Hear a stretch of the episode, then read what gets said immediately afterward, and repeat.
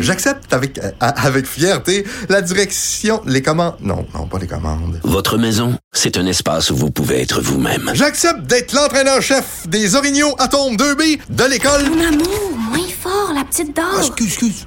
Tu parles à qui? Elle mérite d'être bien protégée. Et vous méritez d'être bien accompagné. Trouvez la protection la mieux adaptée à votre maison avec Desjardins Assurance et obtenez une soumission en quelques clics sur desjardins.com.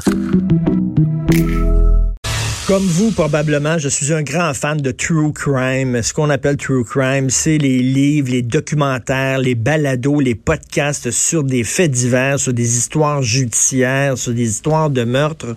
Et euh, c'est, vraiment il y a un revival, il y a une popularité grandissante, entre autres grâce aux balados, euh, entre autres grâce aux séries documentaires comme Making a Murderer, qui a fait énormément jaser aux États-Unis. Et là, on a, on a comme un true crime québécois euh, de Jean-Claude Bernam, euh, Meurtrier sur mesure, Meurtrier avec un S, L'énigme de Val d'Or, un livre qui était euh, publié aux éditions du journal, assez volumineux, là, près de 400 pages, sur une histoire qui s'est déroulée en mars 90. Une jeune fille, Sandra Godet, 14 ans, qui a été retrouvée morte.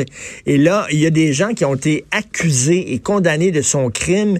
Et Jean-Claude Bernam, qui a longtemps défendu justement le, les droits des détenus, dit que mais ces gens-là ont été relâchés. C'est une énorme erreur judiciaire. Vous faites, vous faites, M. Bernheim, le, portrait de cette erreur judiciaire. -là. Exactement. Ils ont été acquittés. Mais avant d'être acquittés, je, présente toute l'analyse qui euh, permet de voir comment le système a fonctionné, et particulièrement au début, par rapport à l'enquête policière. Dans ce cas-ci, ce qui est vraiment particulier et unique dans les annales judiciaires au Canada, pas seulement qu'au Québec, c'est que j'ai eu accès aux notes quotidiennes manuscrites des policiers. Donc, on sait au jour le jour toutes les informations que les policiers obtenaient d'une façon ou d'une autre. Puis, puis, votre livre est construit comme ça. C'est au jour le jour, on suit le, tout le, le, le, développement de l'enquête policière au complet, puis avec tous les questionnements, puis les, les, les, retours en arrière, puis tout ça. Là. Exactement. Et ce que ça nous permet de faire et de voir, c'est que lorsqu'une information allait à l'encontre de la perspective policière, cette information était rejetée. Et ça, c'est ce qu'on appelle l'effet tunnel. Hein? C'est-à-dire, les, les, policiers partent, partent, avec une idée, avec une théorie, puis tout ce qui va pas dans le sens de leur théorie, de leur idée, ils l'écartent. C'est exactement ça, mais le, le particulier dans ce cas-là, c'est non seulement les policiers qui écartent les informations comme ça, mais aussi, par exemple, les experts du laboratoire de médecine légale qui rejettent ou ne font pas de rapport quand les résultats ne vont pas dans le sens de la thèse policière. Et ce qu'on voit après, au moment du procès, et des procédures judiciaires, c'est que le procureur de la couronne qui a eu toutes ces informations, par exemple, il a eu accès à une centaine de déclarations, mais les policiers en ont retenu pour le procès qu'une dizaine, mais le procureur de la couronne avait les 90 autres à sa disposition. Incroyable. Et ces gens-là, sont, ils, ont, ils ont coupé en prison pendant combien d'années? Ils ont fait 12 ans de pénitencier. 12 ans de pénitencier, puis c'était pas eux autres. Puis c'était pas eux autres. Alors, il y a, y a la quête policière. Comme je viens de dire, il y a le procureur de la couronne qui cache les informations, qui disculpe les personnes. Il y a aussi le juge qui joue un rôle déterminant, qui va faire en sorte que les témoins à Libye, les plus crédibles qui situent euh, Billy Taillefer et Duguay à Sainte-Terre au moment où le meurtre se produit, eh bien, le juge va faire en sorte que ces témoins crédibles ne puissent pas témoigner. Et on peut voir que... c'est toute la machine au grand complet qui a déraillé, là. Exactement. De, des policiers, puis après ça, les procureurs de la couronne, puis après ça, le juge, tout a déraillé. Tout a déraillé, et même au niveau de la cour d'appel, parce que toutes ces informations-là, euh, l'attitude du procureur de la couronne, l'attitude du juge mais et de la police... Parce qu'il était sûr que c'était eux autres qui détenaient les coupables.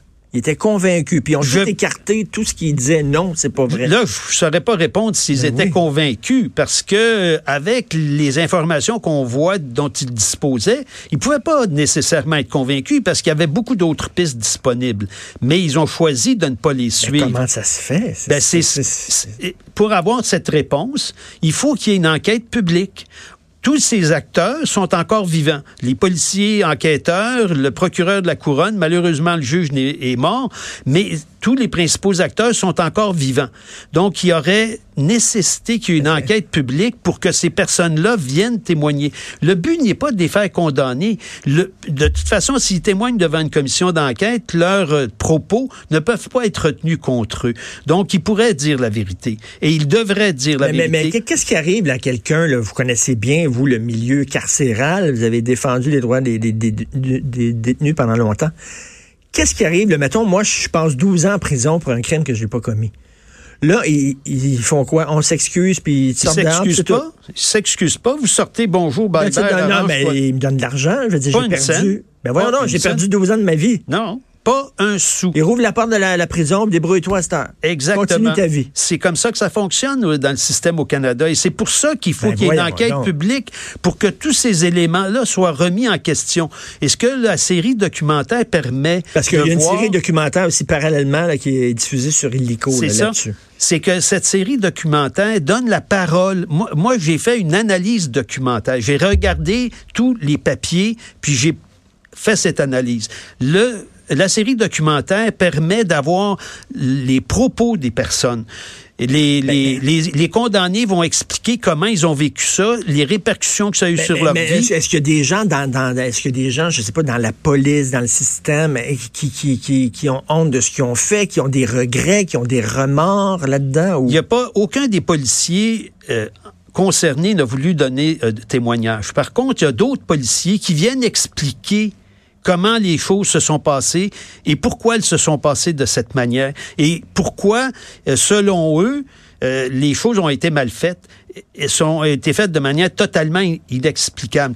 Et c'est ça qui pourrait être l'intérêt du de l'auditeur, du spectateur, c'est que non seulement on, on voit qu'il y a une erreur judiciaire, mais on explique le comportement des différents acteurs. Ben c'est ça parce que vous vous avez eu accès aux notes manuscrites, fait qu'on peut voir au jour le jour l'évolution de la pensée, de ce qu'ils pensaient de leurs euh, les policiers. C'est passionnant. ça. C'est extraordinaire parce qu'on peut justement voir les décisions qu'ils ont prises et ça suscite la question pourquoi ils ont pris cette décision plutôt qu'une autre? On n'a pas la réponse. Il y a juste ces policiers-là qui pourraient nous la donner. Est-ce qu'on a appris de nos erreurs, pensez-vous? Ce genre d'erreur-là, est-ce qu'elle peut, euh, elle peut, se répéter aujourd'hui? Tout à fait. Tout à fait. Elle va se répéter parce que aujourd'hui, comme à cette époque-là, les policiers, lorsqu'ils ne respectent pas les règles, font des perquisitions illégales, des arrestations illégales, euh, forgent de la preuve, il n'y a aucune conséquence. C'est l'impunité totale. Et ce qu'on peut constater dans ce dossier-là, c'est que les policiers ont eu des promotions. Incroyable. Alors, c'est des choses qui se produisent encore aujourd'hui parce que les avocats vont plaider vont plaider c'est un, enfer, ça, quand euh, je me souviens le film Faux coupable avec Henry Fonda de, Alfred Hitchcock, où c'est un gars justement qui, qui, tout, tout, tout pointe dans sa direction, puis c'est pas lui. C'est pas lui, puis il va en prison, puis tout ça. C'est l'enfer quand tu es emprisonné pendant 12 ans, puis tu le sais que c'est pas toi qui est communément. C'est dramatique et ça a des répercussions. Ça, ça crée des, des chocs post-traumatiques. Mais tout autour de ces gens-là, après ça, il faut qu'ils déménagent, puis tout ça. Puis il y a encore plein de gens qui pensent que c'est eux autres. Absolument, mais ils ont ils ont pas déménagé parce qu'ils viennent de cette région, parce que c'est là que qui est leur famille. Donc ils sont restés sur place et aujourd'hui encore, oui, effectivement, ils sont ostracisés. Leurs familles sont ostracisées. Mais comment t'expliques ça après ça? Il faut que tu trouves une job. Tu étais 12 ans dedans. Tu as, un trou de 12 ans dans ton CV. Comment t'expliques ça bon, les ben employeurs? Oui, j'étais en prison pour mettre, mais finalement c'était pas moi. Ton employeur dit yeah, sure. Ben il y a quand même beaucoup de gens qui les croient innocents. La preuve en est, c'est qu'ils peuvent travailler, mais ils ont des difficultés. Ils ont des difficultés à trouver des emplois parce que justement, pas tout le monde les croit innocents. Puis aussi, euh, ils ont des difficultés parce que les relations par rapport à la communauté, pour, par rapport à certaines personnes, sont extrêmement difficiles. Et non seulement pour eux, mais pour leur famille. Et c'est aussi la même chose pour la famille Godette. Le système leur a pas donné une réponse au meurtre de leur fille. Ils savent pas qui l'a tué, dans quelles circonstances. Ben, c'est ça qui est épouvantable. Et aujourd'hui, pas encore Et aujourd'hui, ils savent que si on ne le sait pas, c'est à cause des décisions prises par les policiers, le procureur de la couronne, le juge. C'est fou. C'est, il, y a, y y plein, il y a plein. Une erreur entraîne une autre erreur qui entraîne une autre erreur. Puis là, ils se sont totalement fourvoyés dans cette histoire-là. Euh, ça, ça s'intitule Meurtrier sur mesure, l'énigme de Val d'Or de Jean-Claude Bernheim. Résultat de trois ans de travail. Et il y a le documentaire qui est diffusé euh, à Canal Illico. Merci beaucoup, Monsieur Bernheim. Merci. De rien, au plaisir. Merci. Jonathan, es-tu un fan de True Crime? Hein? Non, je sais Non. pas. C'est le temps de, de, de venir. oui. Non, mais c'est le genre de, de, de truc que j'aime vraiment beaucoup, par exemple. Ah, écoute, là, oui. des genres d'erreurs judiciaires, puis des enquêtes, puis tout ça, ça passionne plein de monde. ça. Ah non, tellement, tellement. Hey, je voulais te dire, avant qu'on parle de ce qui s'en vient dans mon show, t'as Oui. décidé de jouer safe aujourd'hui. Comment ça? Ah, sur sur l'environnement? Pourquoi mon, euh, mon, mon ben, voyons, mon son marche pas? Qu'est-ce qui se passe, Fred? Comment ça, Hey, j'ai joué mon son mar- ben, voyons. Je peux pas le partir à distance. Ah ça, non, attends, non, non, non, ok, je sais pourquoi ça fonctionnait pas. Attends, je recommence. T'as décidé de jouer safe aujourd'hui. J'adore. Yeah. Après que je t'ai reproché d'avoir une citation de Sartre incompréhensible hier, dans ta chronique aujourd'hui, tu joues safe en citant Midnight Oil. Midnight How can Oil. we sleep while our beds are burning? Quelle bonne tonne. Quelle Là, bonne juste pour tonne. être sûr, à la fin, tu t'es dit, m'a mettre Ainsi vaut mieux que deux tu l'as. Et Sartre a été déçu. Ouais. Sartre s'est dans sa tombe et a dit, bah voyons, tu peux faire mieux que ça, Richard. Moins compliqué aujourd'hui. As-tu pensé à moi en écrivant ça hier? ben, je riais beaucoup. Je riais beaucoup en retournant euh, hier à, à chez nous. euh, je riais bien gros de ta réaction sur euh, ma citation de Sartre. Je dis, OK, m'a prendre un, prendre un break là, de, de montrer ma culture. Là. Hey, as-tu vu Justin Trudeau arrivé en kayak à son annonce un matin? Il Non. comprendra, il comprend rien. Non. Il- oh oui, il faisait un- une énième annonce sur euh, les changements climatiques et il est arrivé euh, En en, kayak. kayak. avec son petit gilet là. Oh my God. Euh, tu veux aussi sur, euh, sur- sur sa page Facebook, je pense, ou son Twitter, il a mis Non, une photo. Il a mis une photo en train de discuter avec un noir. Ah oui, ça, il a fait ça pour vendredi. montrer, oui, pour Ah, ah. montrer qu'il était pas raciste. C'est tellement n'importe quoi. C'est n'importe quoi. T- Take a kayak, please. Take a kayak.